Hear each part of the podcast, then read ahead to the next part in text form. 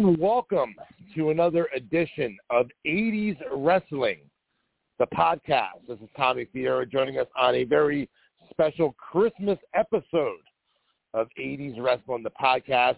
To have a lot of fun on the show today.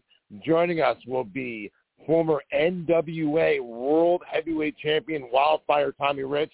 Will be joining us in just a second. Also, former ECW Tag Team Champion the superstar Danny Morrison, aka Danny Doring, will be joining us later this evening as well. And we will be taking your calls live throughout the 90-minute special episode today. Our call-in number is area code 516-595-8295. Once again, that's area code 516-595-8295. Jumpin' Jay, I know you're excited to talk to Wildfire in just a moment. This is a very special episode of 80s Wrestling the Podcast, Tommy. Listen, I could barely sleep last night. I felt like that kid on Christmas Eve waiting to wake up and see the presents that Santa Claus laid out underneath the tree, except instead of getting an action figure, I get to speak to the man himself, Wildfire. Tommy Rich joining us today. I don't know how you pull these things off, Tommy, but I'm so happy that you're able to get connections like that. Today is going to be one heck of a show. Oh, absolutely. Well, you know, uh, Tommy will be appearing at 80s Wrestling Con on May the 6th at the Mennen Sports Arena in Morristown, New Jersey. So throughout the next few months, we'll be having various guests that can be on the convention there. Obviously, Tommy will be there. He was there last year as well, and uh, he will be joining my good friend Darren at the 350 Days table. Unbelievable documentary. We had him on in the past, and uh, We'll be talking about that more later in the episode. But without any further ado, uh, Jay, let's bring on former NWA World Heavyweight Champion Tommy Rich. Welcome to 80s Wrestling, the podcast. Hey guys, Jay, Tommy, thank y'all for having me, man. Uh, I've been pretty excited about being on here this morning. My dang self, Darren called me last night and asked me could I do it, and I said, "Heck yeah, y'all got one of the hottest podcasts going."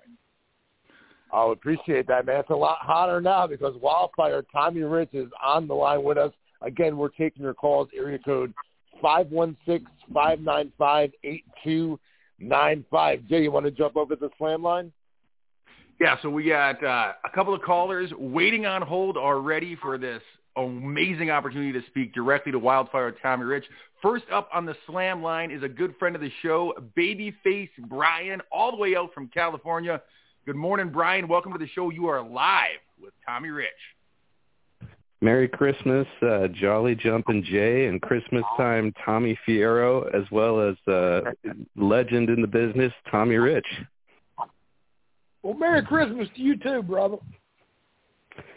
Hey, uh, uh, you've been in this business uh, since the year I was born, if I'm not mistaken, 1974. Uh, you've, you've been a part of six dec- decades of wrestling. Uh, could you tell me, you know, what what was your favorite uh, time during the business? Was it back when you uh, won the world title from uh, Harley Race? Uh, what do you think the the best time in those six decades has been? Oh shoot! It, I mean, it's all been good, but the '80s, man, you're right. The '80s, uh, the '80s, just in general, man, the '80s was a good time. I mean, back then, uh, you know, I just, of course, that's when I was running Georgia Championship Wrestling. It was just the hotbed for professional wrestling, the who's of who. You know, everybody wanted to come through Georgia, and I was just very blessed to have got got in there, and, and the fans loved me, and I got a permanent spot, and. uh didn't have to travel territory to territory. I, I did a lot there in Georgia, and then I'd go home to Tennessee. So, uh, you know, I, I really love the '80s. Well, so, so do all of us. That was uh, that's when I started watching. Was uh, uh, back in shoot 1986. I was only 12, but uh, but yeah, that was uh, that was a golden era for sure, and uh, I appreciate uh, that you've been able to see the business change so much, um, going from the territory days to the national expansion. Uh, were you were you kind of sad to see the territories go away, or did you look at it as a positive when that was happening? Uh, uh, what did you think about the big changes that were going on? that I mean, it, you know, everything changes. You know, I mean, it. uh the territories was great. I played I played the territories when it you know, I think when we lost the territories, we lost, you know, uh, that's when wrestling started changing when it went to the big networks and was all over the country. Whereas when it was territories, I mean, you didn't have two companies that you get an opportunity to be a wrestler. I mean, if you wasn't so good, you might go to Georgia and you start there, and if you if you sucked it up and did good and improved, they'd send you down to Florida. You might get a little bit better, and then you end up in Kansas City, the main event.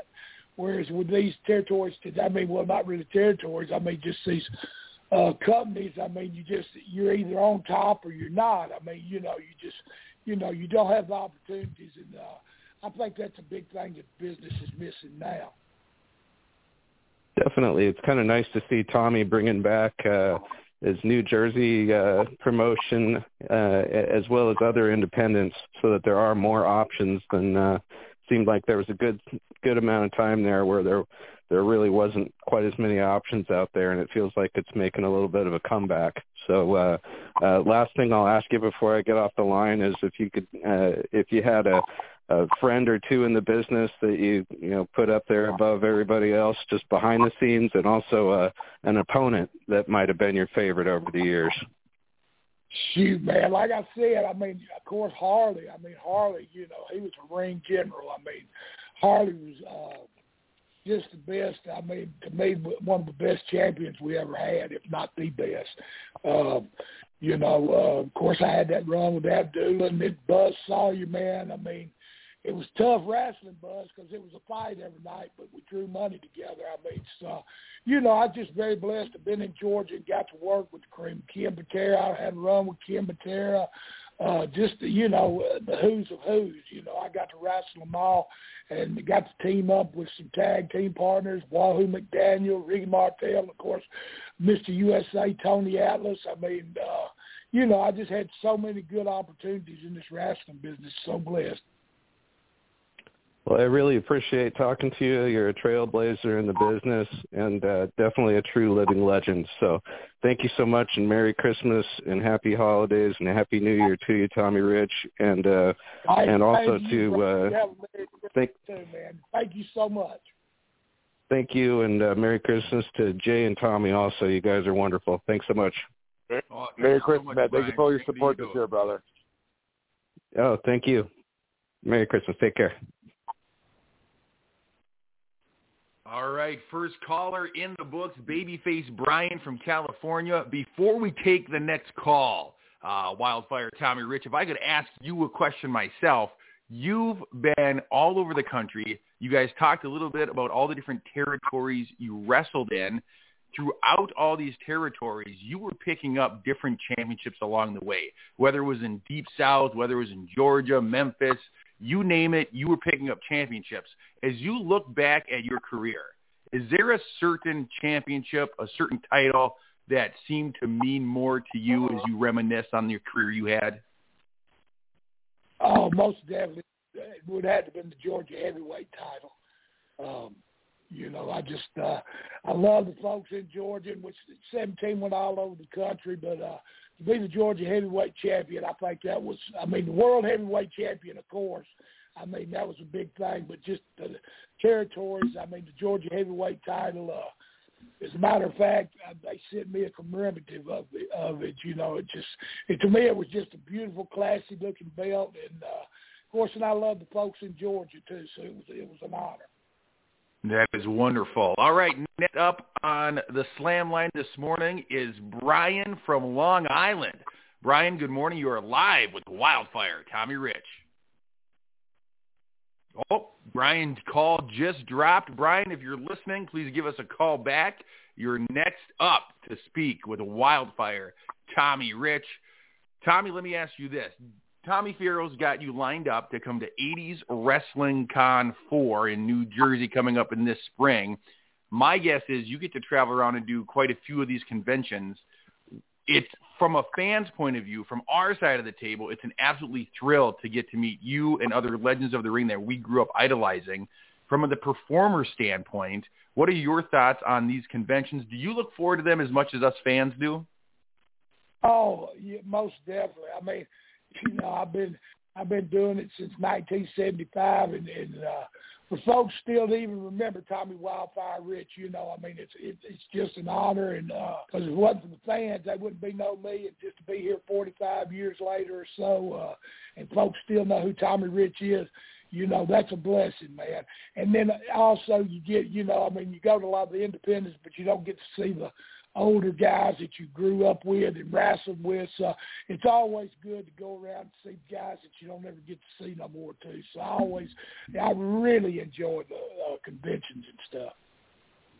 Absolutely. And and Tommy, real quickly, for some of the the the, the not so old listeners out there that might remember you just from ECW long before your other career, you were part of the FBI. What was that transition like from you going from from all the territories you worked throughout the years at the ECW. What, what was your and what was your initial take when you first went to ECW? They was wilder and crazier than I was. they had, they had. I thought I was a wild boy, but they had a wild bunch of boys up there. So, you know, I kind of fit in, and uh, you know, I, hey, it was it was fun. It was definitely different from what I'd ever seen. Uh, you know, they had a great crew of guys there though that went out there and put their lives on the line every night. You know, I mean, they went out there and give it their all. So, and and uh, and it was the first time I'd ever managed too. So that was a that was a big deal for me too. They asked me would I mind managing, and after I seen them boys beating each other to death with chairs and stuff, I didn't mind managing a bit. Absolutely. I mean, and, and, and you can obviously tell watching you doing it that you were having a good time doing it, and how much fun you were having doing it. What was it like working with uh, with Tracy and uh, Guido on a regular basis at that point? Oh, it was just great, and especially you know Jersey, out New York, Jersey, all up through there. Me coming out and Tracy coming out and saying we was full-blooded Italians. I mean, it pissed them all off, and course, little Guido, I mean, he was Italian, hanging out with us, saying we was. Uh, you know, we had a lot of heat. I mean, uh, you know, we wasn't never. I mean, they didn't push us for the main event, but the boys won. You know, Guido and Tracy won the titles and the uh, tag titles in the tournament. Uh, so you know, the the FBI gimmick got over really good. Absolutely. Talk about getting over really good, Tommy. You got over really good, especially looking back. You're talking about Georgia Championship Wrestling I mean, there there couldn't have been anyone hotter uh, at that point than you. Now, I got a question for you. During that time frame is when really WWF really got into the to the boom period where they went into like the pop culture with MTV and rock and wrestling, and all of a sudden there's cartoons and action figures and uh, I mean anything imaginable as far as merchandise went they were producing at that time. Like you at that time knowing obviously you know at this time how over you are. Did it ever did it ever you know were you ever curious like how you would have done at that time period in WWF? Because I, I have to imagine if you would have came into WWF in the mid '80s, being as hot as you were, that you would have been right near the tippity top of, of the of the the WWF ladder. What, what, did you ever wonder what would happen if you would have went there at that time? Yeah, I look back every now and then. I mean, you gotta you gotta question yourself sometimes. But I just, you know, my with my wife, I had three young ones, and uh, just it just wasn't for me. I just didn't want to move up north. And uh, you know, I had Roddy Piper had me booked one time, and I just at the last minute I changed my mind and. um you know, I, you know, I probably should have went in hindsight, but uh, am I sorry I didn't? I, I don't think so. Uh, but I, I, what I do miss, miss, I wish I that I missed out on, that I wish I had went, was to Japan a lot more.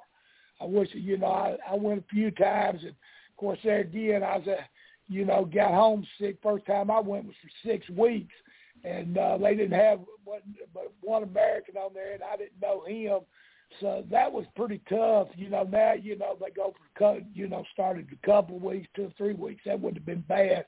But I, I hate that I didn't go to Japan no more than I did.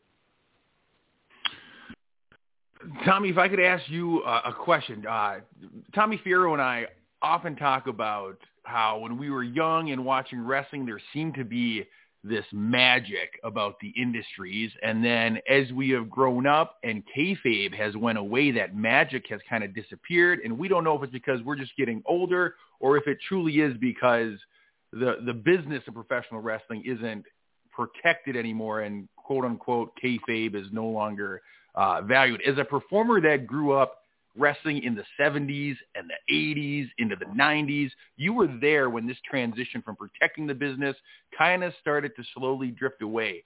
As a professional mm-hmm. wrestler during this time, I would love to hear your opinion on how you think that affected the industry.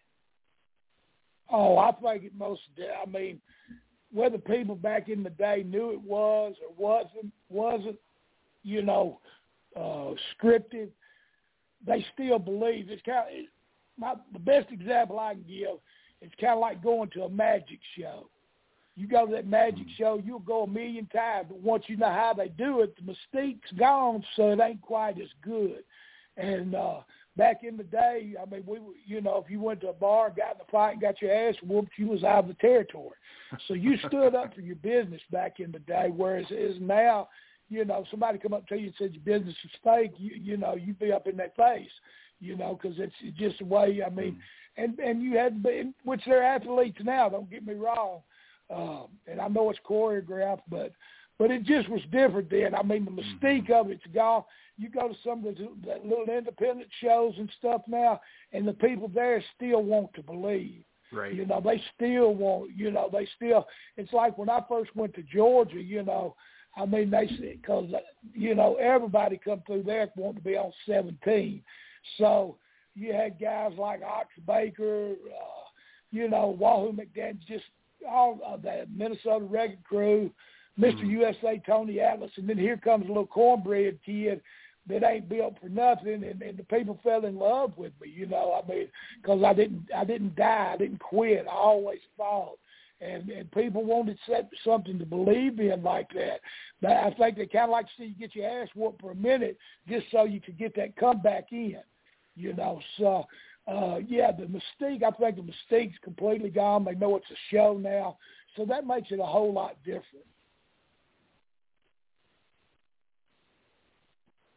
We have a caller on hold, Wildfire Tommy Rich. We're going to welcome to the show Totowa Tom from Totowa, New Jersey. Tom, you are live with Wildfire Tommy Rich. Well, happy holidays. It's a pleasure to be on with Tommy Rich, you Jumping Jim, and you, Tommy Fierro. Happy holidays. Merry Christmas, well, brother. Holidays. I want to um, piggyback on Jumping Jim's question, Mr. Rich. Um, how soon into becoming a wrestler did you get smartened up to the business? Because we're talking about kayfabe, and sometimes I hear that wrestlers aren't smartened up right away. How long did it take for you? Was it from day one, or did it take a while? No, they didn't tell. I mean, you know, you kind of get the idea when you start working out, but they couldn't stretch me out a little bit. I told you Yamamoto broke me in, so they worked on me a little bit to see if I was. I mean, and most of the guys did. You know, you got stretched out to see if you was going. You know, they didn't want nobody that's going to be there a week. They wanted to make sure you was going to stay. So they would make. You know, you pay your dues to get into business. Do you remember who your first match was against? It was against Phil Hickerson in Tupelo, Mississippi, where Elvis Presley's from. And I didn't even wow. know the night I went down. I went down to referee. Actually, is what I was supposed to do, which they knew I was going to wrestle, but they didn't want me to be all nervous. So anyway, I got there and they said somebody was hurt and I was going to have to wrestle, and I wrestled Phil Hickerson that night. Did you have nerves when they told you at the arena that you were going to be wrestling? Oh yeah, oh yeah. My belly was rolling. I mean, yeah, it was. uh Yeah, the butterflies was there. That's for sure. And then, and of course, he told me just to relax, you know. But and of course, back then, he, I say he told me he sent the referee over to tell me just to relax because back then you didn't even dress in the same dressing rooms. You know, I mean that's how talk about kayfabe. I mean the buildings you wouldn't even be in the same dressing room you if you talked about your match, the referee would have to relay a message. Uh, there wasn't a lot of talking that went on except out there in the ring. What were you feeling when you heard that the NWA board decided to put the title on you? Was it a shock or was it something that they've been building towards? Well, they had been building toward it, but I didn't really, I didn't know till that night actually when we got to Augusta when they told me. Wow. Yeah, I didn't know. I mean, uh, like I said, Harley, you know, Harley Harley Race had a lot to do with it, and uh, like I said, you know, I just I love Harley Race to death, and uh, big shout out to his family. Excellent, excellent. Well, Totowa Tom, thank you very much for calling in. Merry Christmas to you. Thank you for all your support, and we'll talk to you next week here on 80s Wrestling, the podcast. Tommy, real quick, I know uh, your time is limited. I want to ask you one final question. Uh, talking about you know that that boom period for WWF in the, the '85 era. So when they when they first decided to go with the first WrestleMania, and you know they were picking up all these different guys from all these different territories. Uh, what what was your uh, what was your opinion of that? Did you think that it was going to be successful and, and, and reset the levels that it did? Because you, you hear a lot of mixed reactions from guys from that time frame. Some thought it was going to work.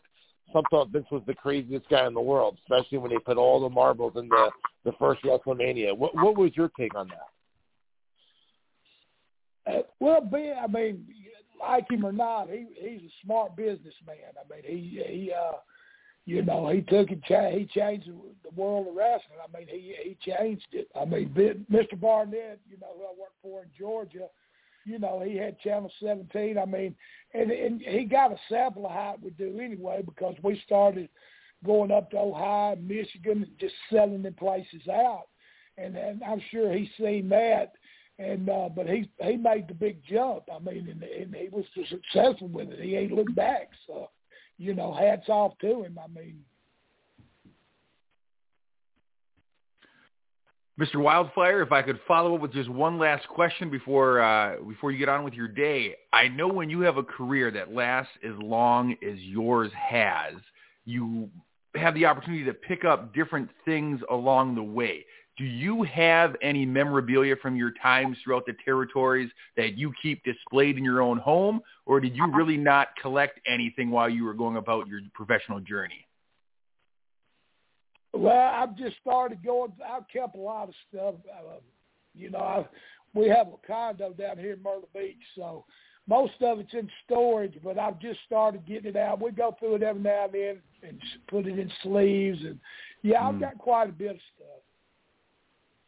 That must be, uh, from a fan's perspective, to be able to see stuff like that, because I got to believe it tells the story of your career, and to be able to look through that from time to time yourself I'm so happy you kept stuff because what a nice way to kind of reflect uh, upon not only your career but the impact that you had as, as a professional wrestler, the impact that you had on us fans. We lived vicariously through through your matches. We rooted for you. When you won, we felt like we won. When you lost, we felt like we lost. And so it's just a beautiful thing that you can go back and kind of relive those stories. Um, as a fan, what is the best way to keep on top of what Tommy Rich is up to these days? Are you on social media? How do fans stay in touch? Uh, yeah, I got a Facebook page, Tommy Wildfire Rich. Fantastic. I'm gonna write. I'm making sure. I'm making a note. I'll make sure to check that out after the show. Uh, Mr. Tommy Fierro, I know we're short on time with Wildfire Tommy Rich. Anything you want to add before we sign off? Uh, now, just looking forward to having Tommy. Tom, I'm sorry, yeah, Tommy. Oh no, go ahead. No, I was just saying we're looking forward to having you back up. Tommy had a great time uh, this past year's 80s Wrestling Con. He came up. He was at Darren's yeah, table. He had a really good time. Man in the arena. Uh, hey, and I hey, and I want Jay and Tommy. I want to wish y'all a very Merry Christmas and happy Happy New Year. And hey, to all the wrestling fans, man, I hope y'all have the greatest Christmas in the world, man. Thank y'all so much for all the years back in Tommy Wildfire Rich. God bless. Oh, bless you, Thank sir. you, Tommy. Thank you Have so a great much. day. Merry Christmas. Merry Christmas, brother. All right, guys. And there you have it. Former NWA World Heavyweight Champion, legend in this industry, Wildfire Tommy Rich, just one of many 80s wrestlers that will be appearing at the fourth installment of 80s Wrestling Con at the Mennen Sports Arena, Morristown, New Jersey on Saturday, May 6th now. Uh, he will be, Jay, appearing at the 350 day booth. And we talked about this uh, documentary in the past. We've had Darren on talking about it. It's available on Blu-ray and DVD on Amazon. Still time for a nice stocking stuffer, Jay. If you want to give me some, I'll take a Blu-ray of it.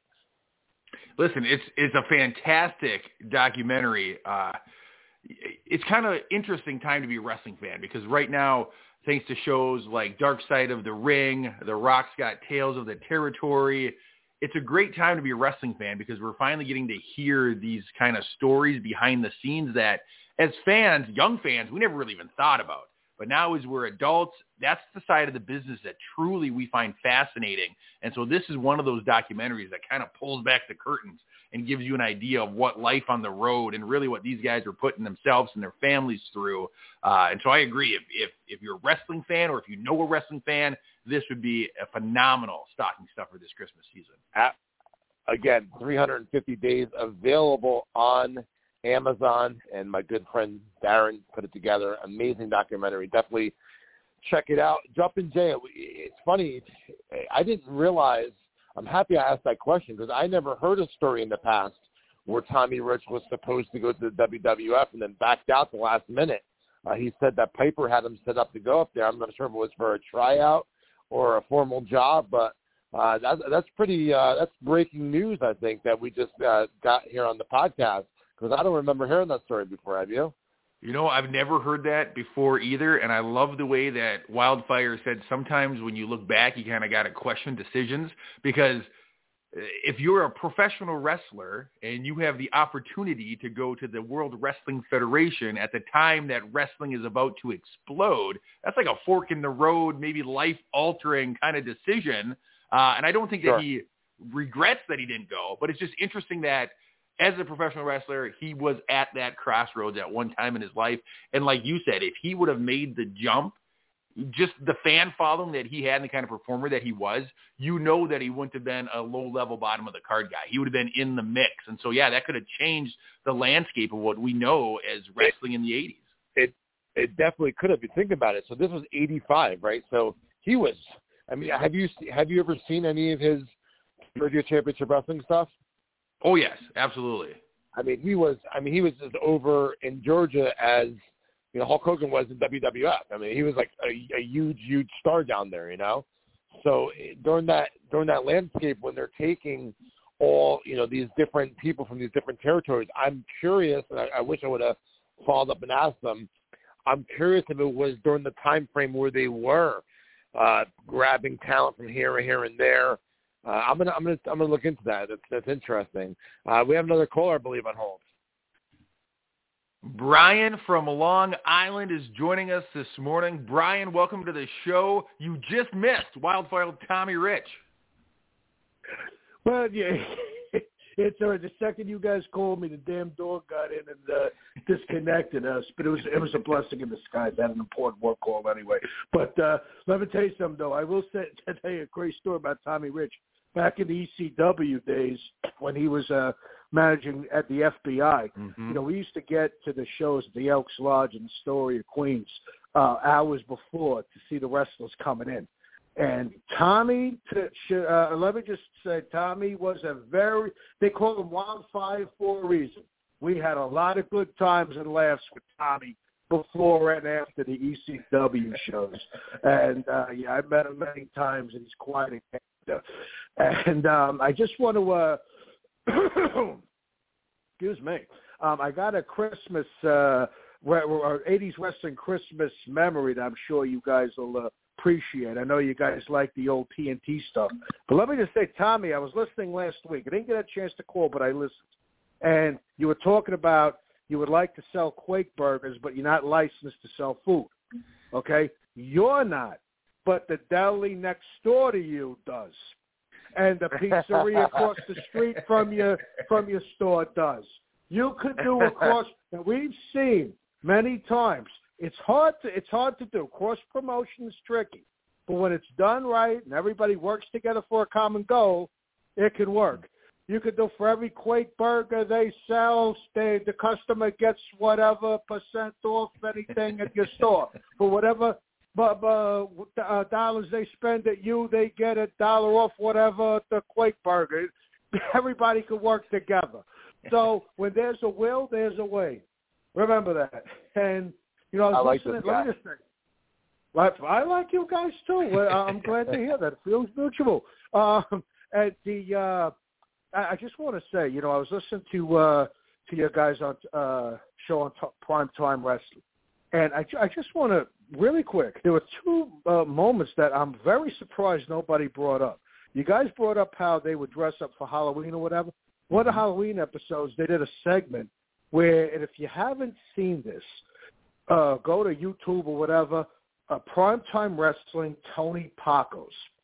They went to a hot dog uh, place in Chicago, and you talk about comedic genius. These two not only had a chemistry, but whoever came up with this, this is the kind of comedic writing that uh, you know writers would would kill for. Everywhere they went on location, Gorilla knew everybody, and Bobby knew nobody. So simple things like that. That, I mean, those two, you know, primetime wrestling. When I think of prime, I always watched for those two. Yeah, the matches were cool. Those two were just comedic gold. And um, Oh, the, the the pre- yeah, the preceding formats like the round table, it had its moments. Like when Bobby, they're building up to the SummerSlam in Indiana.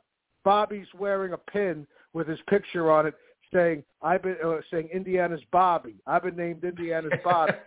and, and Gene Okerlund said, "Well, what about Bobby Knight?" And Vince says, "Bobby Knight is definitely Indiana's Bobby." And everybody says, "He says, who, who the hell's Bobby Knight?" And Slick says, "Come on, the college coach, the Hoosiers." And he says, "Gladys's brother."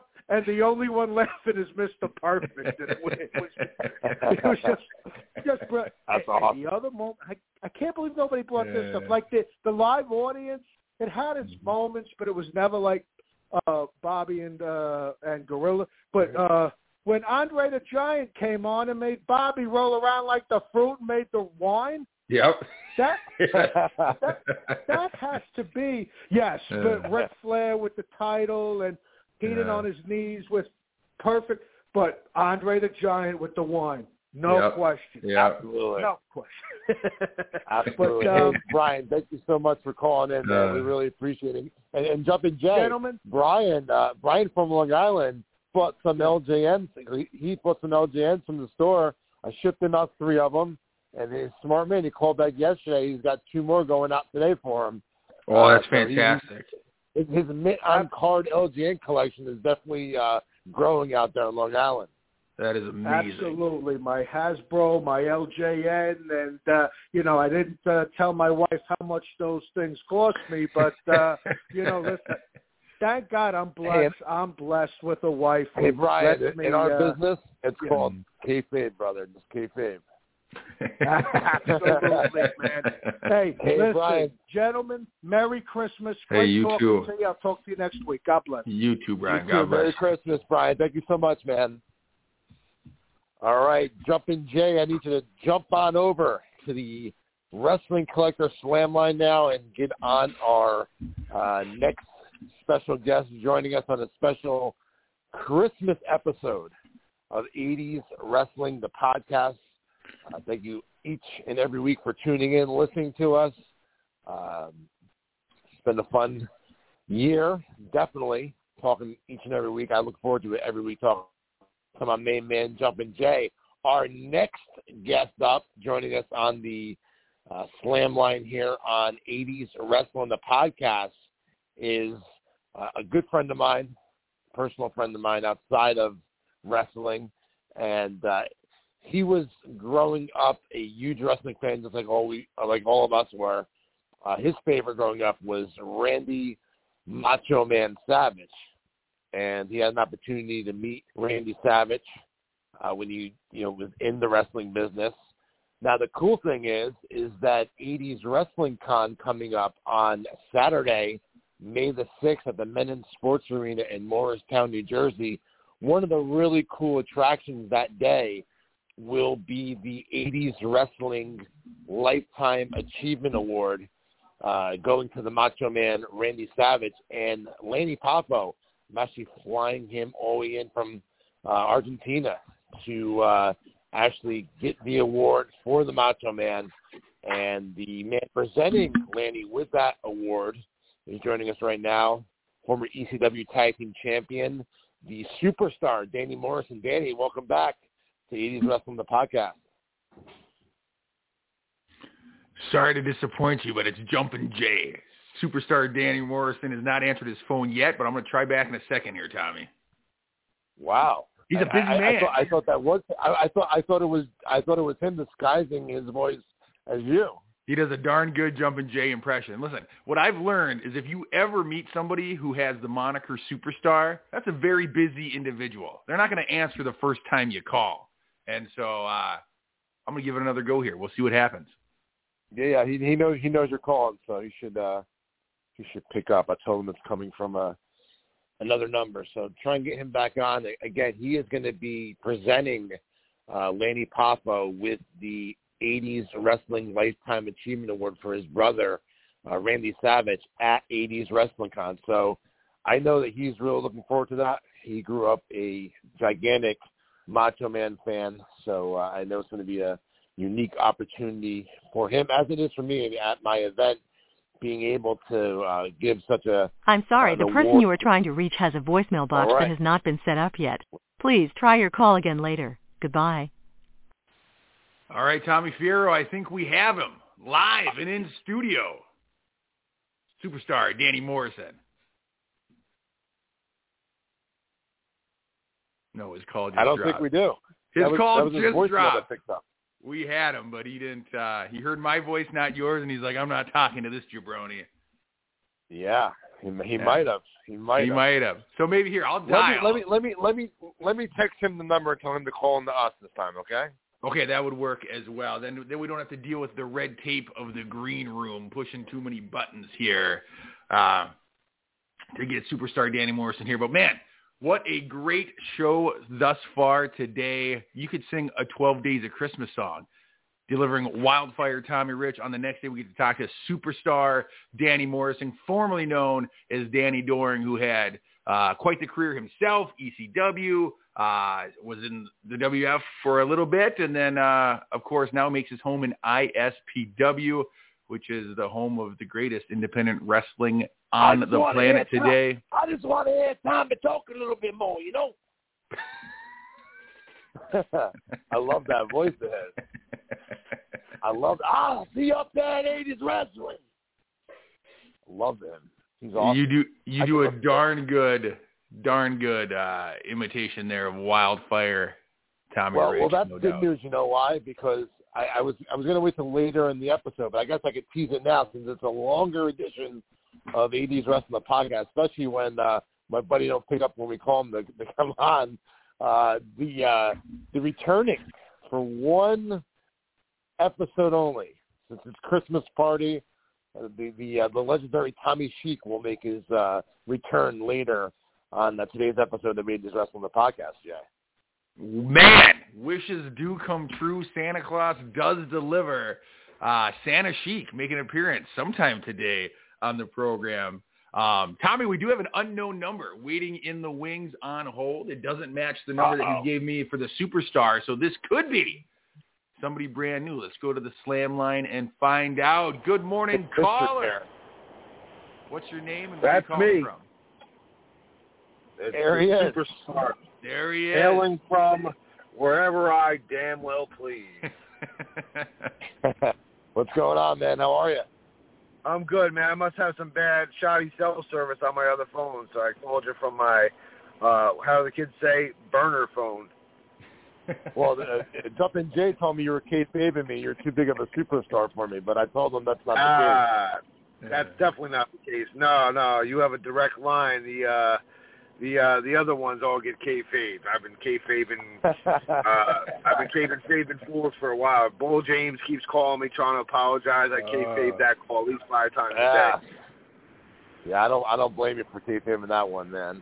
Hey, listen, I was, I was right before you, you got on. I was just telling everyone how one of the main features of 80s Wrestling Con coming up in May is going to be the 80s Wrestling Lifetime Achievement Award that we're going to present to Lanny Poffo, and you're going to be the one that is going to be presenting Lanny with this. Now, I'm with you, man. I grew up a gigantic fan of Randy Savage. Uh, I know that you know he was the reason why uh, you became a wrestler, which I'd like you to talk about as well. Uh, how cool is it for you, man, to be able to, you know, I, and I know you met him as as a, as an adult, which was really cool in itself when you were a wrestler. Um, how cool is it for you to be able to take part in this and and present the 80s Wrestling Lifetime Achievement Award to his brother? You know, it's funny because I haven't really fully processed it. Um, I sometimes I sit back and I think about my journey as a whole, and it's it's funny because you you accomplish these things that you you grew up and you wanted to do this and you set goals for yourself and you've done things and then as the business goes on and your time in the business goes on and you still get the opportunity to do mind blowing stuff, especially as many years as I've been in at this point, um, is pretty much like it's it's embodiment of what the business is itself and what it can do for you and how it makes you feel. So like this brings me back all the way to my my my mother's studio apartment when I was a kid watching wrestling on a 13 inch black and white TV with my great aunt while my mother worked her fingers to the bone um, and falling in love with wrestling for the first time. And without giving too much away about what I'd like to say months from now when we do this, um, Randy Savage, seeing him was the one that made me go from being uh, a casual weekend fan to a full-blown, you know, wrestling enthusiast. Um, and you know, as a young kid, having your favorite wrestler, especially in the WWF at the time era, be a heel was pretty unheard of because everybody was a Hulkamaniac uh, except for me. So to tell you how this brings me back all the way to that moment after everything I've done and accomplished should say should speak volumes for how I feel about this honor. Danny, if I could ask you a question. If you grew up loving the Macho Man Randy Savage, as we all did, but like you said, being a fan of a heel wrestler when you're a child is not really a common thing. You know, sometimes you'd have the uncle or the grandpa who would cheer for the heel more to just get underneath your own skin. But to, to fall in love with a performer who's a heel and cheer him on anyway is a unique experience. Macho Man put on so many classic wrestling matches from, you know, everyone talks about his WrestleMania 3 match uh, against the Dragon. He's had matches against Jake the Snake, Nature Boy, Hogan. In your eyes as a fan, is there a match of his that you put above the others? If you're going to give someone who doesn't know who Randy Savage is a match to watch, is there one that comes to the top of your head? Um, if I'm going with sheer emotion, uh, if I'm looking at it from an aspect of sheer emotion that would draw in somebody who who normally wouldn't be familiar with his career 100%, you know what I mean? Uh, I think you kind of have to go with WrestleMania 7 against the Warrior mm. because you, you, you went through so many different uh, bands of emotion there. Uh, not to mention the fact that the dude's outfit was absolutely unbelievably fire. Um, but he comes out as a heel with Sherry, and you have the whole he's a, and through the match he puts on a classic, and he kicks out of the whole Ultimate Warrior's finish, which was unheard of, and Sherry turns on him, and Elizabeth comes back into the fold. So you go from every gambit of emotion from the heel, turn it back to the face, and the Ultimate Warrior wins the match ultimately, but Randy Savage gets the ultimate pop at the end for mm-hmm. reuniting with Elizabeth and turning babyface. So I think from that sheer storytelling, emotional roller coaster, you have to go with that one. Uh, personally, for me, WrestleMania 3 and WrestleMania 4 for him winning the uh, yeah. World Heavyweight Championship in that tournament. Uh, for me personally, in Atlantic City, New Jersey, which is which is close enough to where my stomping grounds are. Well, we, hey, we have a Danny, call. I want to, real, real quickly. You said about WrestleMania Seven. Uh, I had it on in the store this summer. I had WrestleMania Seven on, and that whole you know how it ended with with Randy Savage and Elizabeth and them getting back together, dude. I, I legit legit. I'm not even embarrassed to say, it. like I got choked up and like had tears streaming down my face. Like just this summer watching it in the sun, I'm like, damn, I'm fucking either I got no life or I just love this too much. I'm like, I was like fucking crying over it. I'm like, what the well, that's hell? What's awesome. That's what's awesome because I'm I'm tearing up thinking about it. So like the fact that you can still, you know, not even be you can be involved in the business, ingrained like a tick, and it can still tug on your heartstrings. It's pretty much. I mean that that's that's a pretty powerful thing uh, to pull off, man. So like, and that's part of the reason why, man. Like, it, it's it's it's just a cool thing that the business can give to people who want to just you know lose themselves in it, man. You can actually just you know absolutely revel in these emotions and and go through things and and and and maybe even invest some of your own personal feelings in what's going on there. You relate on some way, and that's the beauty of the wrestling business for me, man. And that was definitely one of Yeah, those man. moments. And look, look at Tommy in his in his in his early to early to late twenties right now. I gave you a major compliment. Um, still, still, still getting, uh, still getting heart, uh, you know, feeling that is, is a pretty powerful, amazing thing. Uh, Yeah, th- there is a call. There's a caller waiting to talk to the superstar here, but before we go to the call line, because you're a New Jersey guy, Danny, and you guys had more house shows in your neck of the wood than maybe other parts of the country, did you ever get a chance to see Randy Savage wrestle live?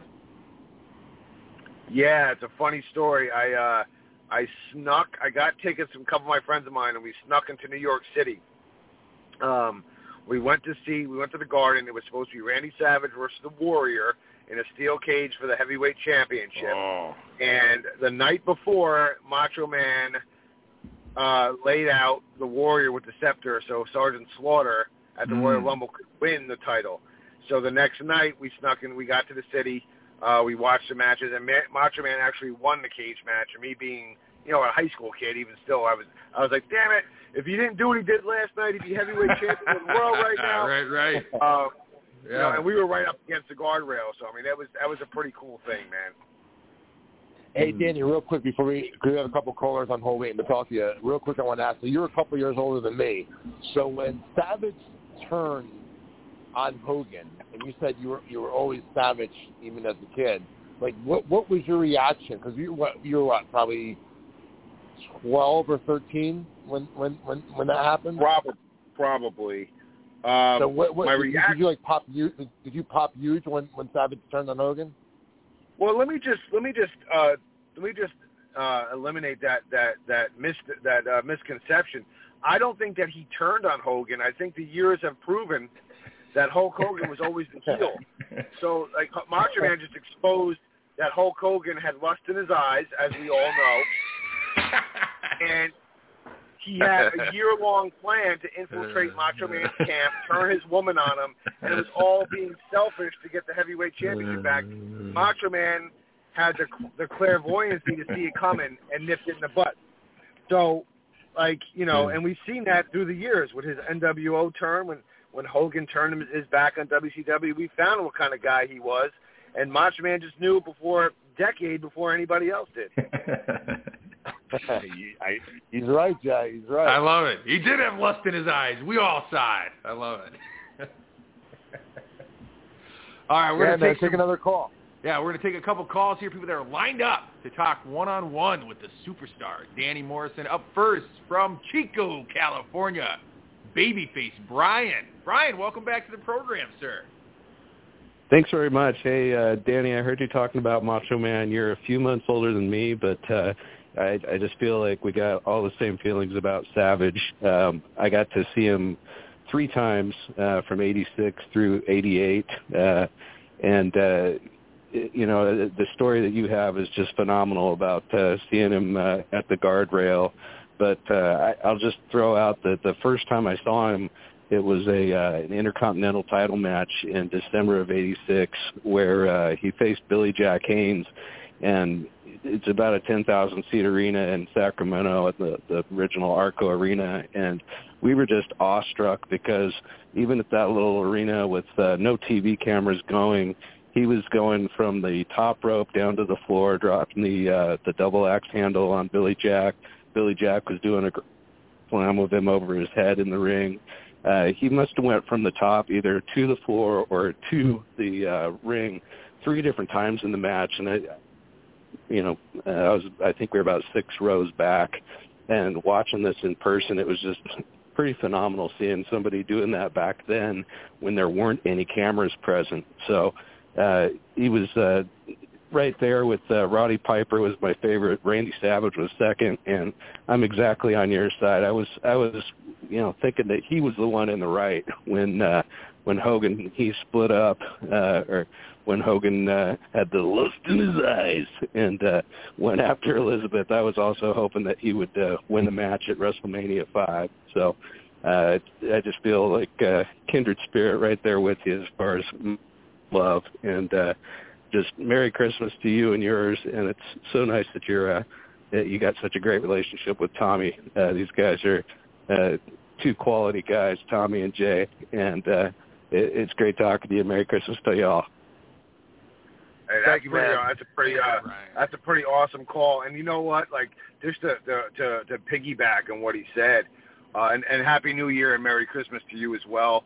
Uh, like the fact that those guys go out there and you know on, on and and give like you know people people save money people work extra hours people do what they got to do to get tickets to go to these shows and back then um even back then it was harder to you know for advertising to find and get to these shows and that these guys went out and gave these fans their money's worth um is is a pretty cool thing you know i mean there's a lot of guys that phone those shows in um, and just work the whole, which you know would work. But the fact that Macho Man's sitting there risking, uh, you know, his his his his his bread and butter to go out there and do his his shtick, his top rope stuff, his aerial bat kind of things is a, is a pretty cool thing. And and and just like he said, um, you know, he agrees with me that the Hulk did have lust in his eye, and I think that again, time has proven that, and that's just a very that's just an amazing call to kick off, man. I I, I absolutely love it, and I love his passion. So, man, that was awesome. Well, up next on the call line is a guy who's very passionate about uh, ISPW wrestling. I know he's a huge fan of yours. Welcome to the program, Totowa Tom. Tom, welcome back. You are live with the superstar. I gave Total you two Tom. oppor- What's going on, bro? Doing well, Mr. Morrison. But first, listen, jumping Jim.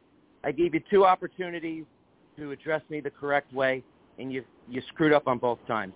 It's the five-star caller, Totowa Tom. Did we not say this last week? I'm waiting.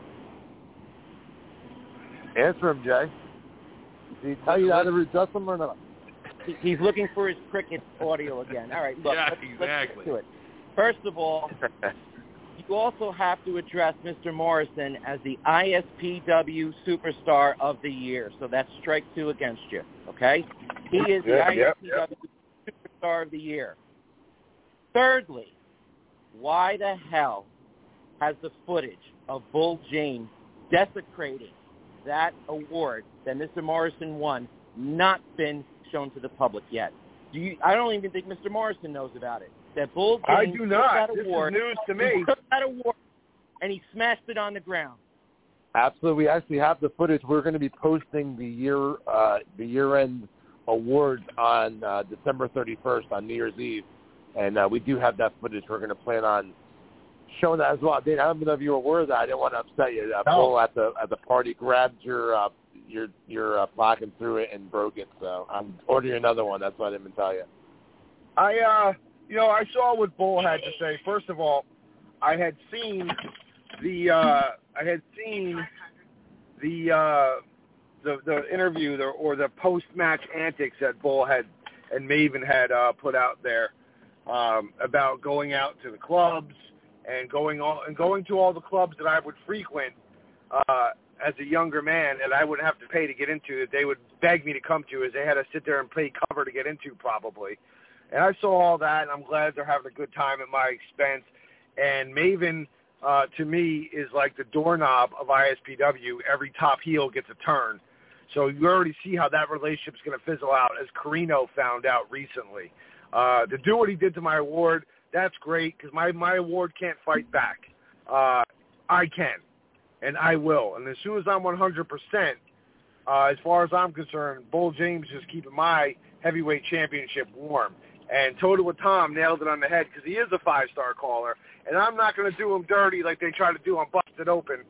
I got t- Totowa Tom's back all the way, and that's my guy right there. He's a proud member of Morrison Madness.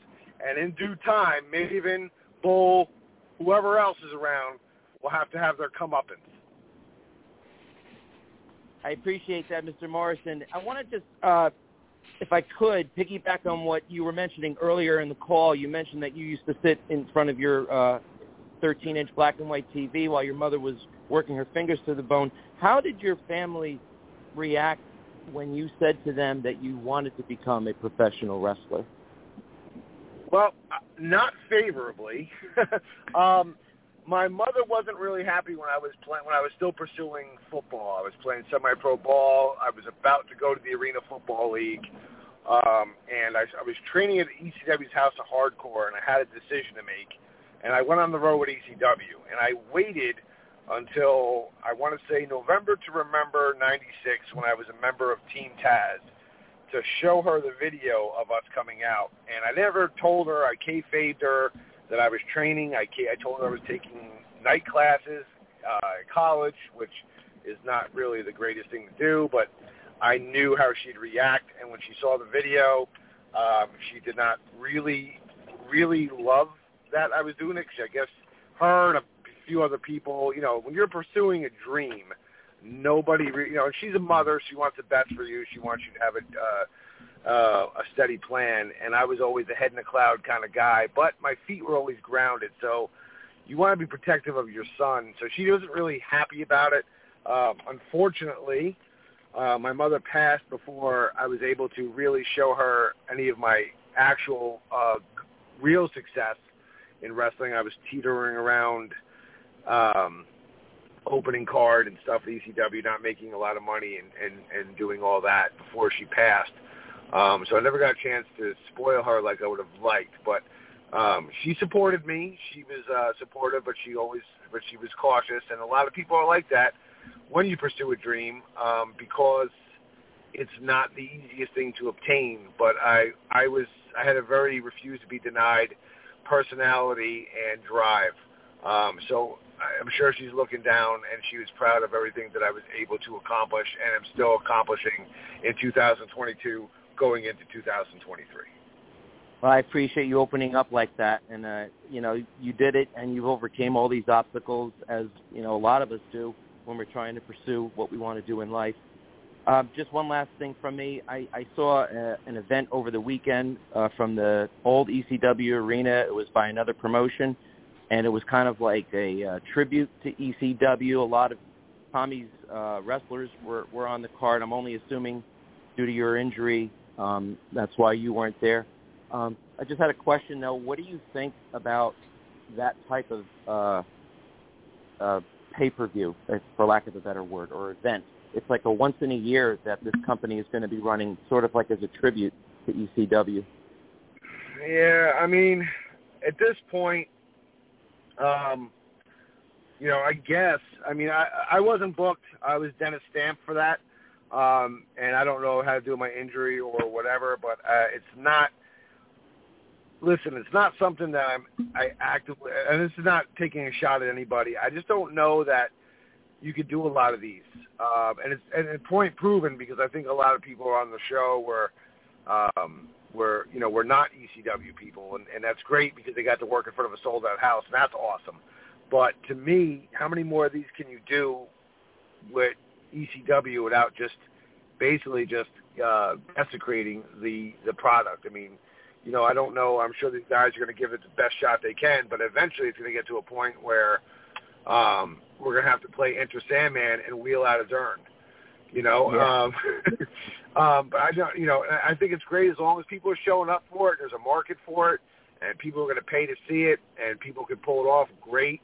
Um, I just I I'm really enjoying. I enjoy being Danny Doring. I love everything Danny Doring was able to accomplish, but at the same time, I love the reinvention of being myself uh, that Tommy Fierro and I came up with. Tommy came up with really, um, and I just get to be myself now. And I think to me that's a lot of fun too because I'm not in a in a soapbox or I'm a, a, a pigeonholed into a into a, a playing a character that maybe doesn't relate in 2022 other than being part of those three letters. So I'm enjoying being who I am. Um, I'm happy for those guys. I think they, they I'm glad that they went out and killed it. Um, but again, it's really not something that I have a lot of continued interest in. Um, going forward, maybe if something were to happen on a bigger scale in, in, in some time, that might pique my interest. But I'm extremely, uh, no pun intended, uh, satisfied and happy with what I'm doing currently uh, in 2022. Well, it goes without saying. Forward to seeing you in the year 2023 and what you bring to ISPW. And um, five star caller out. Hey Tom, thank you very much for that, and uh, Merry Christmas, and thank you for all your support with all the ISW shows this year. Real quickly, Jim, let me I'll jump in real quick and uh, peel the curtain back for just a, a brief second. And Danny, you had just said that uh, you were the Dennis Stamp of the event. Now, I'm not sure who, uh, who, who I believe it was, I know Rob, it was Rob mentioned. I think it was, I'm, not sure if he's partners with the other guy on the show at nighttime. Uh, but it could have been the situation because, you know, it, it's knowledge that you are injured. But to not even be, uh, not even someone to book him for the convention is this, in my opinion, is silly because here's a guy that is actually in, in this area anyway, is relevant in 2022. He just had his, his best year in a really long time. And I think that someone, eh, whoever the vendor or whoever that's out the ball, to have them there. But uh, what I wanted to say is, uh, this, this, you said Dennis Stamp to me, brother. You're my Hulk Hogan. Uh, so you're far from a Dennis Stamp with me. And I just want to let you know, man, how uh, as the year comes to an end, how how much I appreciate everything you did to help me get ISW back into the spotlight. As you know, we started doing shows again last fall, going into 2022, and uh, I mean, Danny's been literally, and I tell him that he he is ISW man. He he got behind it a hundred percent, man. He did such a phenomenal job. So many of the big moments and memories from this past year for ISW has involved him. I remember specifically that the, the best two two of the best memories of ISW uh, is one was an out an outdoor show. It was Totowa Day actually, and when I tell you Jay that there was like a thousand to fifteen hundred people there, like it's like a, it was like a sea of people, literally a sea of people. And when Danny came out, man, it, it was like I'd never seen I never seen someone so over before, like a non like John Cena or or Hulk Hogan type name. Like he legit, like they were acting like he was like this big fucking celebrity. It was like it was really cool. You had to be there to see it. And uh, the second one was at 80s Wrestling Con show at nighttime, and Danny's in the main event with Maven as the Hill champion against Justin Corino, who's been screwed over the last few months with Jake the Snake Roberts in his corner uh, to make sure there's no outside interference this time, so we can find out for once and for all who's the who's the, the better man. And figure Jake is freaking it's 80s wrestling con. Jake is one of the biggest icons in the history of 80s wrestling. Dude, him and, and Corino got boo, uh, booed out of the building. Literally, Jay, you were there, so you, you can you can attest this as well, uh, because Danny was so over with the audience, and I remember that as one of the big moments of uh, 2022 as well, because that's when I said, hey man, we gotta. And Danny said too, like, yeah, I guess I'm not a heel anymore. But uh, Jay, what was it like for you go into that show. Now, this is your first live ISW show, and you hear about you know Danny Danny Morrison is the you know the top heel promotion. What, what was it like for you to see that reaction with him being there?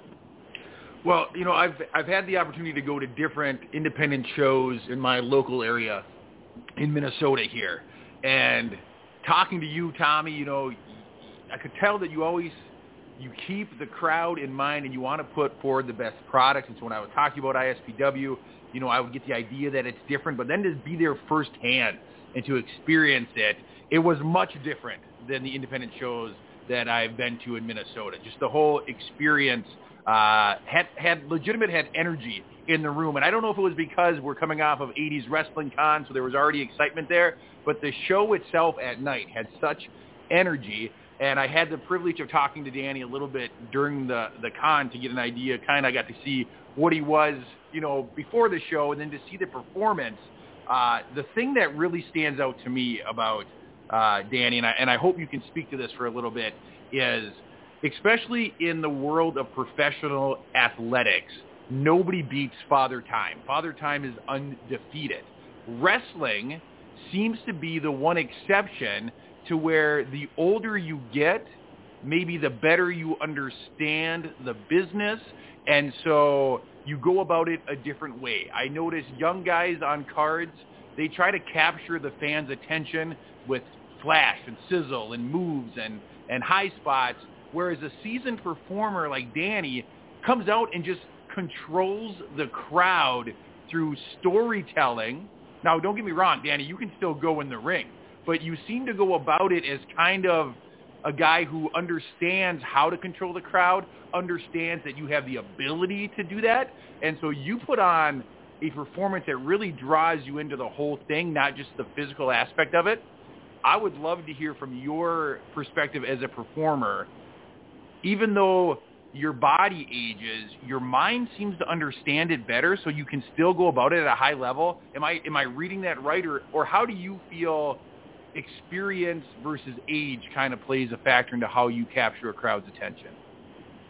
That's an excellent question. Uh, that's probably one of the better questions I've been asked in a long time. Um, you know, going back to Totowa Day, um, yeah, man, that was an amazing feeling. And then to work with a top-notch heel like Mike Tarras, uh, Mike Mars was was was, was really uh, awesome too. Uh, really helped get that day over and really get ISPW uh, a lot of good pub. Um, but going and and and, yeah, and I love being Tommy Fierro's Hulk Hogan, except for he doesn't have to worry because there's no lust in my eyes, brother. um, I have I have no plan to steal the wrestling collector from him. Maybe the WrestleFest game, but maybe not the, not the collector. Nice. Oh, by the Um, way, real quick, so- Dan- Danny, let, let me let me jump in before you continue, Jay. So when Danny was at the store last week, me and him uh, played WrestleFest. He fucking absolutely destroyed me, like in like a minute. listen, again, I say this all the time. It's not it's not me. It's the lethal combination of the Warrior and Ted DiBiase. I don't know what it is, but um, but yeah, man. So like, I was blessed to start in ECW, um, and I was surrounded by guys who have been there, done that from day one. Uh, everywhere from you know well-traveled veterans to bona fide superstars, and I got to pick brains and listen to and travel with guys. Um, I've been on the opening match. I've been on the dark matches for ECW where at the time where a guy like Nova and Chetti and me and Roadkill would have to empty the barrel and do every high spot we could get in because we Mhm. had six and a half minutes and we were just trying to get noticed. Um, as time goes on and you get an established name, you can kind of rest on your laurels a little bit. Um, and I got to listen to, you know, and a guy like a Stevie Richards who helped me uh, figure out how to maintain my body through yoga and and different kind of stretches and and different kinds of and your diet. Um, that helps. But I think you get to a point too where you have a, a certain name value and you don't have to rely on you know. And I've been on the end of the spectrum, so I I, I understand these young kids doing a lot of spots flips and athletic maneuver. And trust me, they're way more athletic and aerobatic than uh, than any of us ever were. The, the the athleticism is off the charts, so I get it. Um, but as you get older and you learn how to sit back and uh, just tell a story, I think the pandemic had a lot to do with that. Uh, my Mhm. first show back from the pandemic, I told people, I said, I don't know why you feel the need. And, and you know, some kids get it. Some just look at you like you're nuts. Um, these people have been stuck in their houses for two years. They don't. They can watch acrobatics on the Thunderdome or whatever it is. Uh, they want you to connect with them. They want to. pe- They need that physical connection. They need that interaction. They want you to interact with them. Uh, and, and, and that's really what I did. My first show back, I wrestled a tag match with uh, Craig Steele for, and we, I just sat there and I, I tried to engage almost every member of that crowd because I felt from everybody's overall mental health, that's what we all needed. Hmm. Excuse me. Um, and and to come back and then ISPW to sit and really enjoy that role that I've had, to sit back and kind of just uh, take my time and work the matches and, and, and, and see the fans and see which guys interact and, and which one's making eye contact with me and which one hates my guts and which one's starting to come around to what I'm trying to do.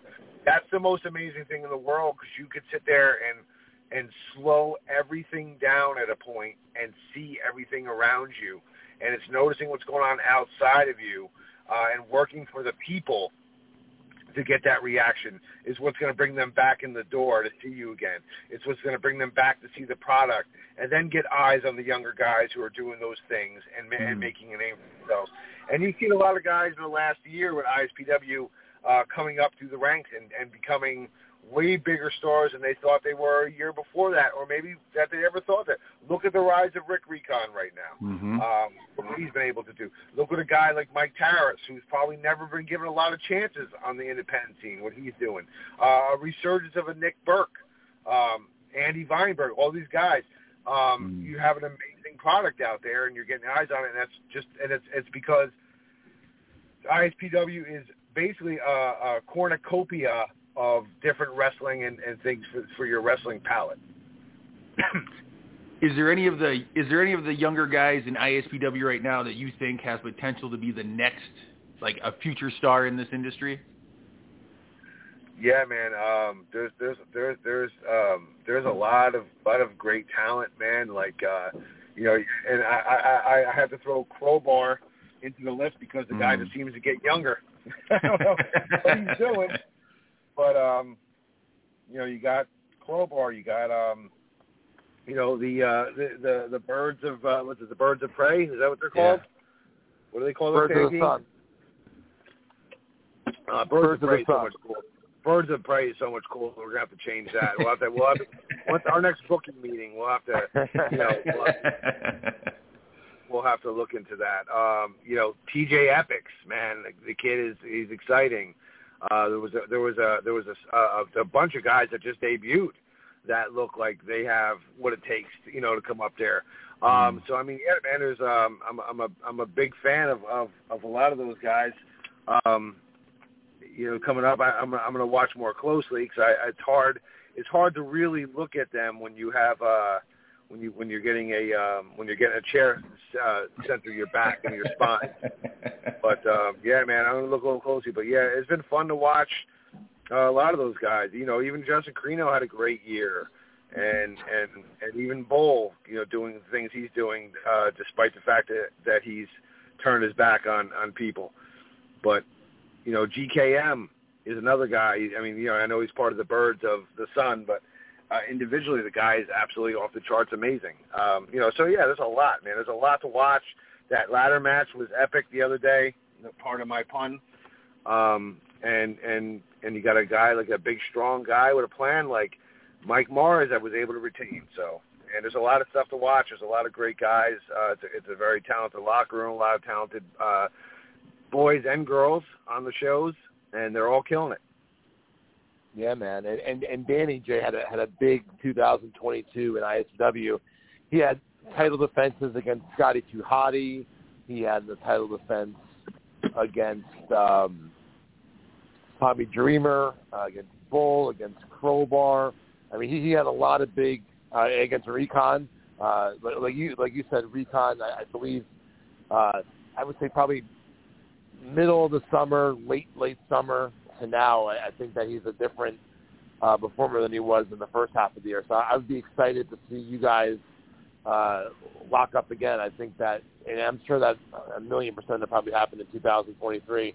Uh, I would like to see that as well. And another another team that another uh, group that we didn't mention that uh, had a had a big year also is the Now, uh, who also Yep, yep. Uh, went on to uh, to work for NWA and they won Demolition Cup at the 80s Wrestling Con. They're, they're another team that's really good. But yeah, a lot of a lot of guys in that locker room are are really good, and, and I think it's cool, Danny, because I think that um, you are uh, you know the locker room leader there in ISW, and, and, and let me tell you something, Jay. Danny's uh, passion for this industry it, it, it really is infectious. Like I like I'm like I'm like he he you talk to the guy, you can't help but not be excited about professional wrestling. I bet you the three of us can stand this call for the next ten hours just talking about storylines from the '80s alone. It just certain people just you you have that immediate connection with. And uh, for me, Danny was definitely one of those guys. I'm so excited that uh, he's so excited about wrestling in 2022, and Danny, I just want to thank you again, man, for uh, for an awesome year, uh, a great, great, great, great 2022 that you had, and, and yes, you definitely deserve to be the wrestler of the year for ISW, and uh, I just want to let you know I appreciate it, my man. Oh, and that that that that goes right back at you, man. So it's it's like uh we're like a we're like a Batman and Batman. There's no Robins on this team, man. We we we we did it together. So um you know and and and that's one of those things, man. You just sometimes you you you you stumble across people that you've known a long time and you just and and life is uh life's a funny thing, man, and you just you just have a common you have a common goal, you have a common uh, passion, you have a common love for something, and it bleeds through, and it's it's it's hard, it's it's undeniable, um, and that's what ISPW has been on this on on, on this this latest uh, reincarnation is is been a resurgence for guys, and it's been a proving ground for other guys, uh, and it really is. Uh, you know, uh, it's just it's it's it's been one of the uh, best stops of my pro wrestling journey um, to sit here and do this, man. So like my my focus right now is just to get back to being that, and I'm still trying to get there. And I, I you know, I heard I got a pretty significant injury, and I probably shouldn't even mm-hmm. wrestle the tournament, but I did because I I I I didn't I didn't want to I'm I'm I didn't want to admit that I was hurt more than I was. So I figured I could work through it, um, and you know it might have set me back a little more, but again, that's just who I am. Like I'm not going to take days off. I don't like taking days off. It drives me nuts to be on the shelf. I don't like it. It bothers me. Uh, and it should as a performer. It should be something that drives you to be better and to get better and to get and get yourself back in in in in in, in working shape so I can get out there and do what I love to do and that's wrestle and entertain the people and uh, make Tommy some money. I like I like the sound of that, man. Right. Hey, Jay, real quick, Jay, real quick before you finish up with him, uh, one last thing I want to say. I was gonna I was gonna wait to announce it, but since Christmas is a couple of days away, and uh, you might as well, we might as well spread the Christmas cheer, and especially for those that are fans of the superstar Danny Morrison and ISW, until Danny can return to the ring, and, and that that timetable is to TBA. So until then, Jumpin' Jay, I am announcing now that Danny will be the acting general manager of ISW at all the events uh, until he can get back in the ring. Whoa, that's that's very exciting. I imagine that comes with a little bit of power that uh, Danny can kind of make some things happen. Is that correct? That's oh, correct. I've got I've got some plans of scheming, my friend. I got some plans, especially for your current heavyweight champion. I got some things in mind and things in store for him. Don't you worry. Well, there you have it. January 20th will be the next ISW show in West Milford, New Jersey.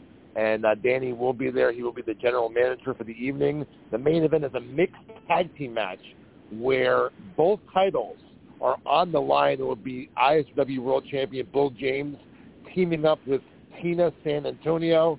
And they will be taking on Alpha Jr. and Vicious Vicky, both Bulls ISW title and Vicky's women's title will be on the line in that match, and another big match that night wow. will be the real one, formerly known as Enzo Amore, going one-on-one with Rick Recon. Now, uh, Jay, Enzo was on Busted Open a couple days ago, and him and LaGreca got into a huge, huge fight with each other, and uh, Recon's name was brought up, and uh, and Enzo pretty much like ate him alive. Now. Mm I was surprised, and, and I know Danny, I know you listen to Busted Open all the time. I'm not sure if you got a chance to uh, check out Recon's reply to that, but uh, Recon did a rebuttal to it, and which I was very impressed with because uh, Enzo is obviously extremely talented on the microphone. There's no denying that, and is obviously a million times bigger of a name than Recon is. But Recon like had a confidence in his voice when he was addressing Enzo. And, and did you get a chance to see that, Danny, or no? I I saw I I, I a listened to Enzo and B I also I'm a student of the game. Let's not forget. I'm a student sure. of the game. So yes, of course I see everything that everybody's doing. I have full wrestling clairvoyancy. Yes, I saw Rick Recon's uh, promo, and uh, rebuttal, I should say, if I'm being if I'm being uh, in character. But yeah, um, listen, it's entertainment. It's it's it's, but it's not a debate. If it's a debate and it's a microphone back and forth, and it's Enzo and Rick Recon, and we're judging points given on on uh, on on on, on a, a microphone debate, then I think Enzo's going to take it. But unfortunately, it's a wrestling match. It's a competition. It's a contest. And I would imagine, knowing a little bit about the subject and a little bit about who Rick Recon's got in his corner, don't forget, uh, Dave LaGreca is also in his corner, and I have I have the feeling that some kind of busted open. Uh, there was something to do with that, mm. and a little bit of Dave getting in uh, Enzo's head because Dave probably knew what was about to be announced for the show. Uh, so he's already got a plan, I'm sure. And I think that Rick Recon's a lot smarter than people give him credit for. So I think he's got a plan. And again, this is not a debate. It's not a microphone contest. It's a wrestling match. And obviously, Enzo's a former cruiserweight champion of the world. And all these things, but I think it's it really builds to a great story of what what's going to go down that night. But I think at the same time, Enzo is also not unfamiliar with these kinds of things. So I, I'm going to be more interested now, actually, as an acting general manager, to watch mm. this go down.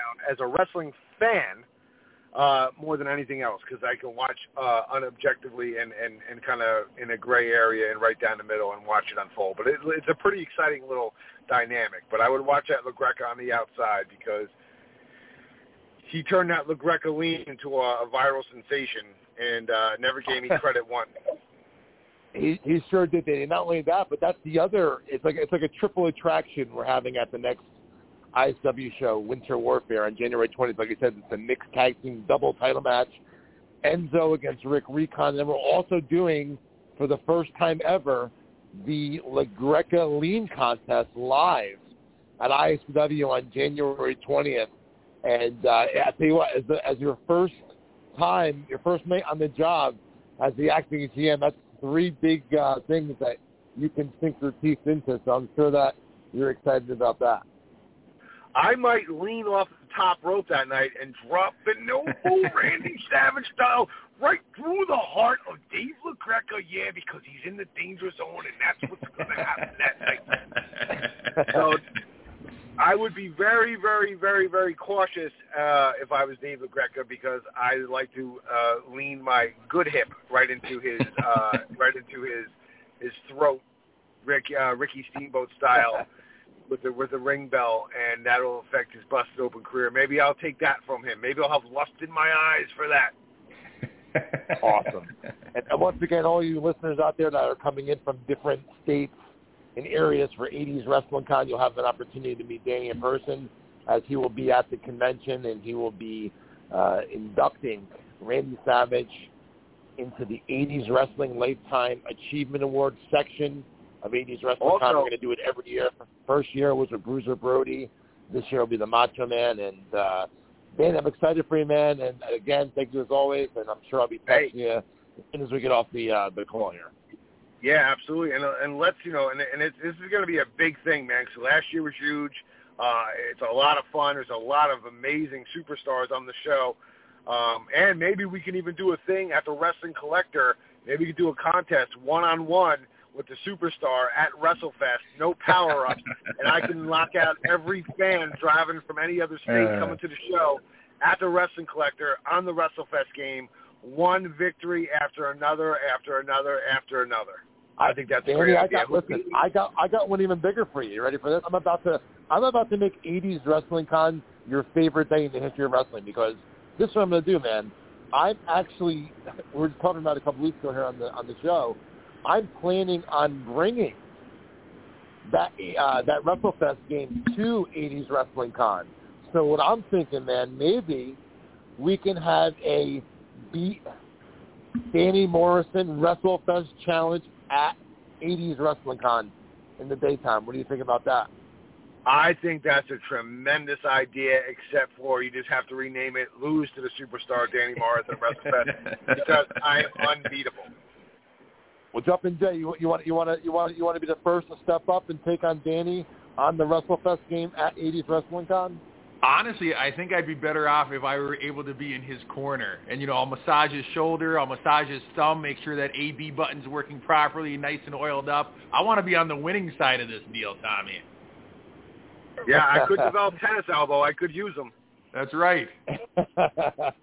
All right, man. Danny, I hope you and your family have a, a Merry Christmas, man, and uh, I'll be talking to you soon. And, and we appreciate you coming on and, and hanging out with us for a while.